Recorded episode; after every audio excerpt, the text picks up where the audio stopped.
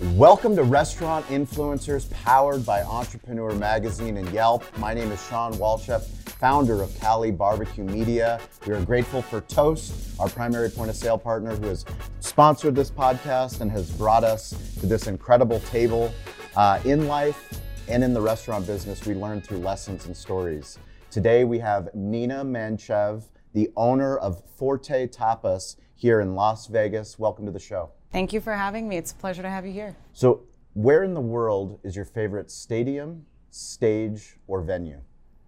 Oh my God. I mean, I think I live in the city where all of those are, are it. But recently, I actually went to uh, the SoFi Stadium in LA and saw a concert there, and the energy there was was incredible. Okay. But we just have we have the Allegiant Stadium now. I still haven't been there yet, but I think I've seen some of the most amazing shows here in Vegas. So let's pretend that we go to Allegiant Stadium Uh-huh. and that I convince Entrepreneur, I convince Yelp, I convince Toast to put on a hospitality conference. Uh-huh. All the best of the best people. And we're going to put you on the center stage. I'm going to give you two minutes Mm-hmm. to explain your story. Can you do that?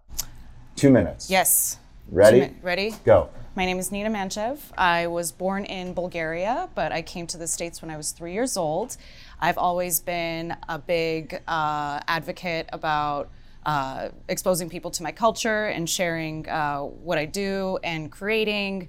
I think I'm an artist by heart and are, am just like basing my life around finding different ways to express myself and connect with people. And Forte came about just because of that. Um, I wanted to connect people to my culture and my cuisine and kind of expose them to something that they probably weren't familiar with. And yeah, I think that's less than two minutes. I You don't did know. great. You did great. We, we, we try. We try like to get anybody fire. anybody that's listening to this podcast two minutes. Practicing your two minute drill, practicing who you are and what you do is something that we don't do enough as entrepreneurs. That's why we put on this show. We're great at doing it in real life. You can't open up a restaurant, you can't open up a business, you can't be an entrepreneur unless you can convince the people around you, the people that love you, that this is a good idea. And they laugh at you, they tell you you're crazy. You try to convince the bank, you try to convince investors, you try to convince the community. All we do is spend our time convincing people in real life. What this show is, is teaching people how to convince people online and through media because that is how you can get incredible exposure for your brand. Guy Fieri came to your restaurant, diners, drive ins, and dives, and he put on an episode. That is one of the reasons why we are here. The reason I knew about a Bulgarian restaurant. My family is Bulgarian, my wife is Bulgarian, and you are Bulgarian Yes. We found out about this restaurant because of that show. And what we want to teach other people that are listening to this podcast is how can they do it? How did you do it? How did you get featured on the show? And tell us the story behind the prank that you pulled on Guy. So I'll, I'll tell you the way that that show happened is probably the same way that this is happening right now. It's it's just a series of events to where I knew what I wanted to do. I knew that it wasn't going to be easy. I knew that I had the support of my family and people that were close to me. And what happened with diners, drive-ins, and dives was one of those moments where you open a business and hoping like that it's to mean something to somebody. And I remember watching a show and sitting there and being like, how do people like how what do I have to do like to be able to be on something like this? Like what do I have to reach in order to like how how long do I have to like share the, and convince people like that this is good, right? Yeah. And there came a moment where I'm like, you know, I don't know if this is for me. Like I was young and like I- I just didn't have that confidence. And I remember I was sitting in a cafe and I got the email from the producers and I thought it was a joke. And they were like, listen, like we're scouting places in Vegas. You guys came recommended because with the help of like so many foodies and so many chefs in the beginning and and the community, like that's how we got exposure. The chefs were eating here. The chefs were coming after their shifts and and eating this like crazy and and they got it. So through the wire like that's how we were recommended on the show.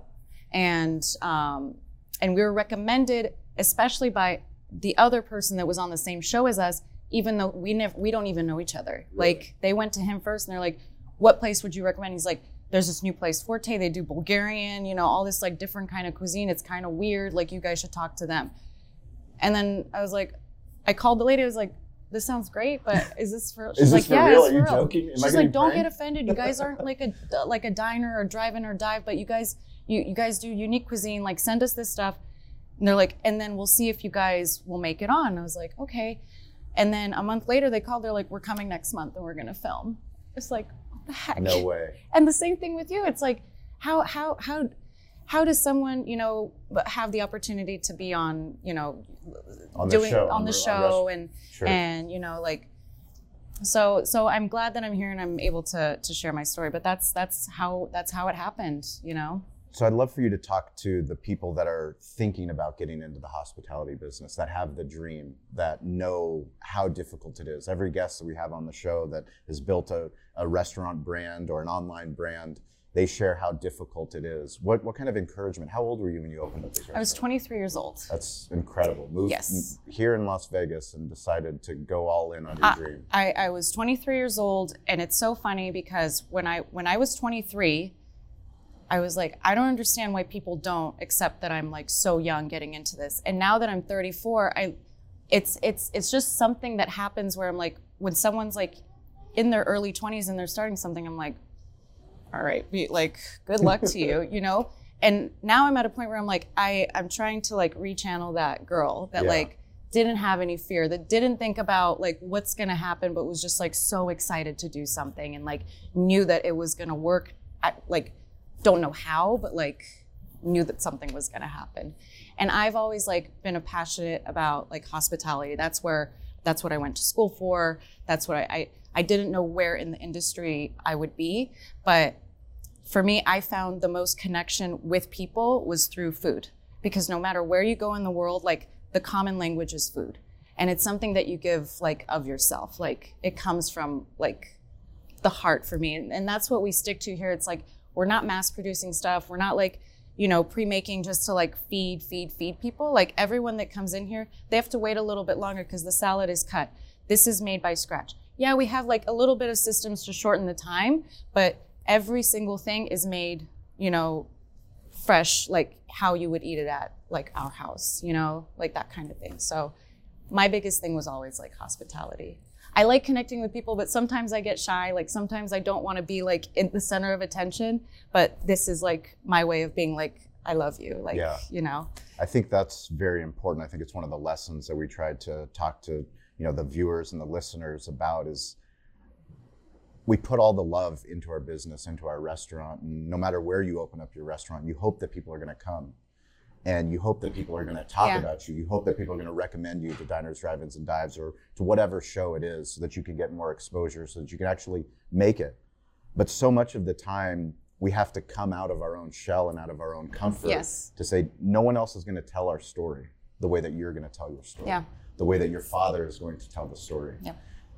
We're going to put a link in the show notes about the clip of the joke that you guys played on Guy Fieri because it's absolutely phenomenal. Can you bring us behind the scenes? Did the producers tell you to do that? Yeah. It was okay. So tell tell us tell tell everybody how that happened. So, uh, because I think they filmed for like two or three days. I don't think people know that how long, long it takes. takes, yes. Because you know, and I, I learned about B-roll and all this other stuff. But so the first two days, we filmed with them, and we like we just got along with all the whole staff, all the team. Like it was simpatico. Like we were joking and stuff like that. I was nervous as heck. Like this was this was like it was just such a nerve-wracking moment. And then they come on the third day and they're like listen you know we told we play pranks on guy every once in a while. Uh, we haven't in a while but we told him that you and your dad don't speak english but that because he's so like good with working with people he's gonna he's gonna be able to work through it. So guy thinks that he's walking and guy later told me he's like he's like i was so confused how like you guys could even open a restaurant when you don't speak english and like you don't know. So but he's like okay. So he walks in and i'm just trying to hold it together. Now that i like look back on it i wish i i played it up a little bit more and i wasn't so nervous but it was just such a natural moment. And you know my dad came in and he was yelling about this knife was like 800 years old or something. And he's like tell him about the knife tell him about the knife. And i'm like get out of the kitchen and all this stuff. And he keeps coming around and and guys like okay you He know? thought he was in the middle of some family Yeah. family feud. Yeah, we played up, over, like, the over family- the recipes of the of the Bulgarian drama. recipes. Yeah. But I think with the with sometimes in the Bulgarian language, like I'll be having a normal conversation with someone and people think we're having a disagreement. Yes. It's just kind of a, a like for me, it's a little harsh, harsher language than most. So Yeah, my wife has a shirt that says, I'm not yelling, I'm just Bulgarian. yeah, there we go, Yeah, perfect. So it pretty much sums it up. Um, what does Bulgarian hospitality mean? What does it mean to you? I think I think Bulgarians are very hospitable people. I think um, I think it's it's a lot about pride in what you do and who you are, and then relaying that to somebody else. You know, and um, because because what I do reflects on who I am as a person and how I welcome you is that. But it it, it comes from the heart, you know. And I think I think if someone who's Bulgarian welcomes you into the, their home, that's real. You know, it's not, you know, and we're in Vegas where where hospitality is number one, right? Yeah. But it's not always a real interaction. It's a transaction. It's a transaction. Yeah. So I think if if a Bulgarian person invites you to their home, then you know that that's like from the heart. yeah. It's with love. You know that Baba, the grandma, approves Yes. of it. yes. Because for the most part, if if if if we don't like you, you will know. yes. You will know. Yes. So So we talk a lot about technology on this show. Obviously, Toast is our title sponsor. I found out that you guys have Toast. Yes. What what made you switch to Toast, and why was it so important? So I think the system that I had before that, I don't even know what system I had before that, but Toast, it, it just streamlined all my processes. It, you know, I have the handhelds, which was a big selling point for me, so that, you know, you can take orders at the table, but they just make everything so easy. You know, I can manage, I can manage my inventory, I can manage uh, my my labor, um, I can manage, you know, all the sales. I can I can just look at everything all at the same time. I haven't had any issues with them. And when I call the customer support, like always like available. So that's what that's why I like using them. I noticed that you have a YouTube channel. It's one of the things we talk about a lot is, Mm-hmm. Yeah. you know, storytelling online. It's smartphone storytelling is what we call it. And people that listen to this show, no matter what, we have the greatest tool that we've ever been given, which is our smartphone that we can create content for all these different platforms. We don't have to create the platform that's already there. Yeah. You created this YouTube channel. How has that helped your business? You know, it I don't know now, but I think people can revisit that that sort of space. So when quarantine happened, we weren't doing a lot of delivery and takeout. So the shutdown was like a shutdown. And I'm like, for me, the most important thing was how how do I still maintain the relationship with our customers? Like how do we still interact with them even though they're not in the restaurant? So I started preparing these kits uh, of our different recipes. So like Shopska salad or this. So I'd prepare these kits, I'd post it online, people would come pick up their kits, and then Sundays we would cook together live on YouTube. Amazing. So you're cooking Yes. the Bulgarian dish. Yes. You're teaching them how to Yes. cook in their homes. and and for me it was like I, so so now it's like they connect with the food so they see what it takes to make this salad Yes. they see what it takes to make this you know where it's like if you just serve it at the table it's like why does it take so long or that what whatever it is but they actually get to feel the ingredients how much it takes for each one so they can recreate it like because i'm a visual learner like that. I'm not the best chef but like i can i can i can hold my own right? But i i learn through like visualizing things and putting it together. And I wanted to take these things that seemed very complicated and very foreign and make them very simple for people. And it worked because the next day, like on Instagram, you see everybody's everybody's stuff looked better than what I did, That's amazing. which was so incredible Yeah. because like I would make this and it would look kind of whatever, but theirs was, was like fluffy and it had and they took these like beautiful pictures and the whole feed was just like them being so proud of like what they've what they've created. So I think that's yeah. so important for people to understand is that the biggest fear is that you have a protected recipe in a restaurant. Yeah. That this is why people come in. They come in because I can do it and nobody else can do it. In fact, that's the transaction side of hospitality. Once you go inside their home and you share with the secrets with them, now you've empowered them to make it. Yeah. Every time they make it, they think of your restaurant. exactly. They think of you. Mm-hmm. And they come back to support you even more than they did before because you were willing to share of yourself. But that's why I mean you, you're in the industry too. You, you know, I think I think in the beginning when you start off, you're very like this is mine and I have to like this and this. But then over time, you're like, and you realize that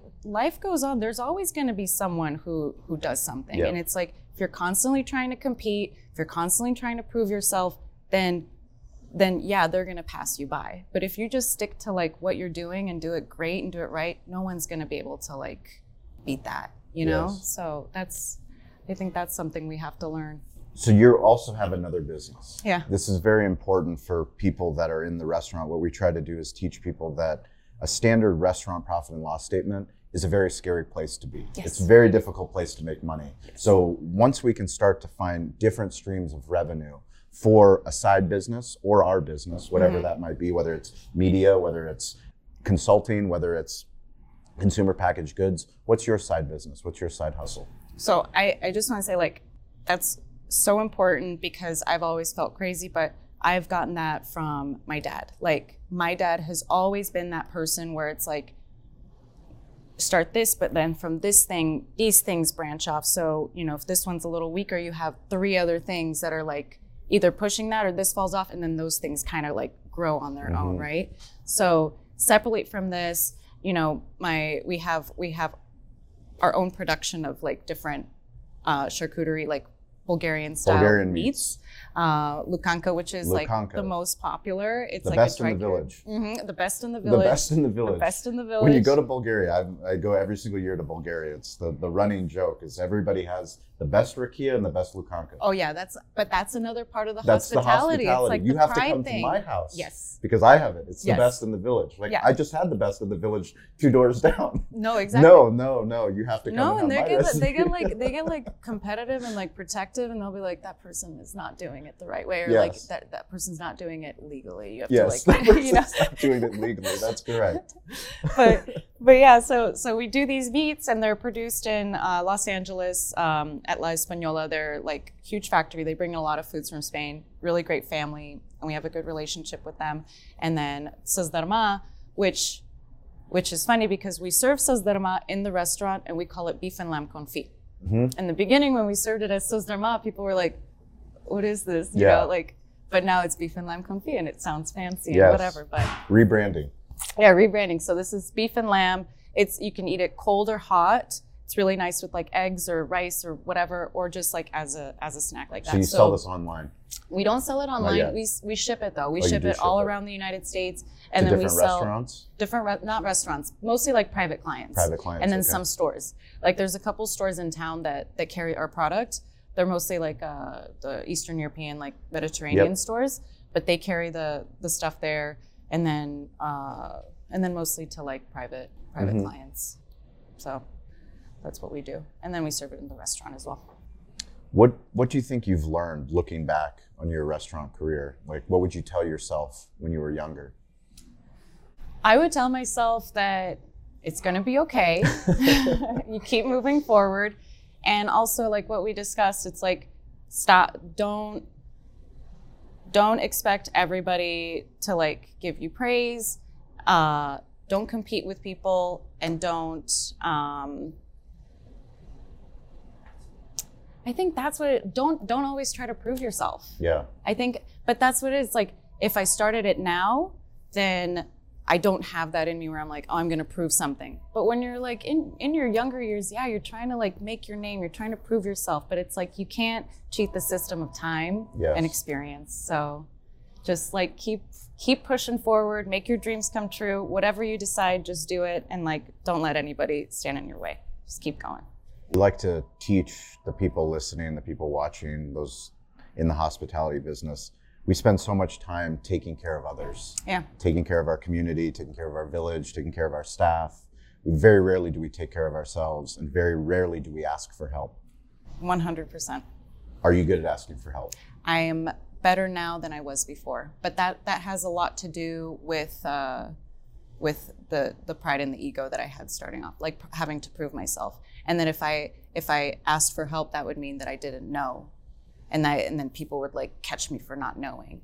But you know, it's asking for help is one of the most beautiful beautiful things, and also accepting help, accepting help, because sometimes people know like if you're not in your best space and they'll offer it and there's no shame in asking for help Do you have any mentors in your life? Um, I'm starting to meet those mentors now. I mean, I think my biggest mentors were my parents. Like they were, they were, you know, especially my dad had a lot of experience in business and and you know guided me in, in certain ways. But um, in the community, yeah, I, I, I have some people that I reach, but it, it it's getting it's it's in that stage where it's like me now being okay to have a mentor. Yeah. So it's nobody like maybe officially, but everybody I work closely with in the community, I would consider. How do you work on your business instead of working in your business? Oof. You know, the biggest thing is finding those people and letting go of control so that they can take care of those things so that you can run or work on your business instead of in it. And I'm still that person where now I'm getting to the point where I'm like, okay, I'm helicoptering. Like, I need to get out of here. Like, they have it. Like, I believe in them. They're going to be okay. Even if they make mistakes, it's okay because I know in the past, like, if I had a staff, uh, you know, if someone didn't know something or was like, they were just learning and the and the and the guests would get upset because they didn't know. So I'd be like, oh no, I have to take over. Like I have to step in there and like and and take that space where it's like, no, like you have to give people space to make mistakes and then that's how they'll they'll figure out how to like be good for you and and, and you can be good for them. So yeah, this is this is all like new learning experiences Yeah. in the last like three years maybe, right? It is. Why is social media important for your brand? because you can just reach so many people like Yeah. so many more people you know even with uh, doing the cooking classes and things like that like you know we can we can fit maybe 50 people here at a time. With the with the cooking classes we had i think our biggest uh biggest thing was the khachapuri this dish. And we did over like 250 kits. Amazing. so and that's and that's and it all went through social media and people reshared it. Um, and that's how you can show people what you're doing and show people who you are and like connect it with the connect yourself with the product and and share it with more people That's super important. Uh, if you guys are interested, you can always reach out to me, Shawn P. Walchef on social. That's at Shawn P. Walchef. You can email the show, Shawn at calibarbecue.media. Nina, how can people get in touch with you? We'll put links in the show notes. uh, social media i have uh, at forte tapas at the caviar collective and at nina underscore manchev That is incredible. So, as always, stay curious, get involved, and don't be afraid to ask for help. Thank you guys for listening to the podcast. If you're inspired, please share the episode with somebody. Thank you so much. Thank Nina, you. thank you for your Bulgarian hospitality. Uh, we're grateful. Happy International Women's Day. thank you Um, May, March 8th uh, to, to my wife, to my daughter. We're right there in the back, to you, um, and to all the incredible women. Uh, thank you guys. Enjoy. Uh, we'll catch you next week. Thank you for listening to Restaurant Influencers. If you are looking to improve your digital hospitality and you would like to learn more about what Toast has done for many of the guests on this show, like Sam the Cooking Guy, Stacey Poon-Kinney, Matt Horn, they all have trusted Toast to be their primary technology partner, just like we did at Cali Barbecue. When we struggled with online ordering during the pandemic, we knew that we needed to switch from Aloha to Toast. Toast helped us with online ordering, they helped us with loyalty, they helped us with gift cards.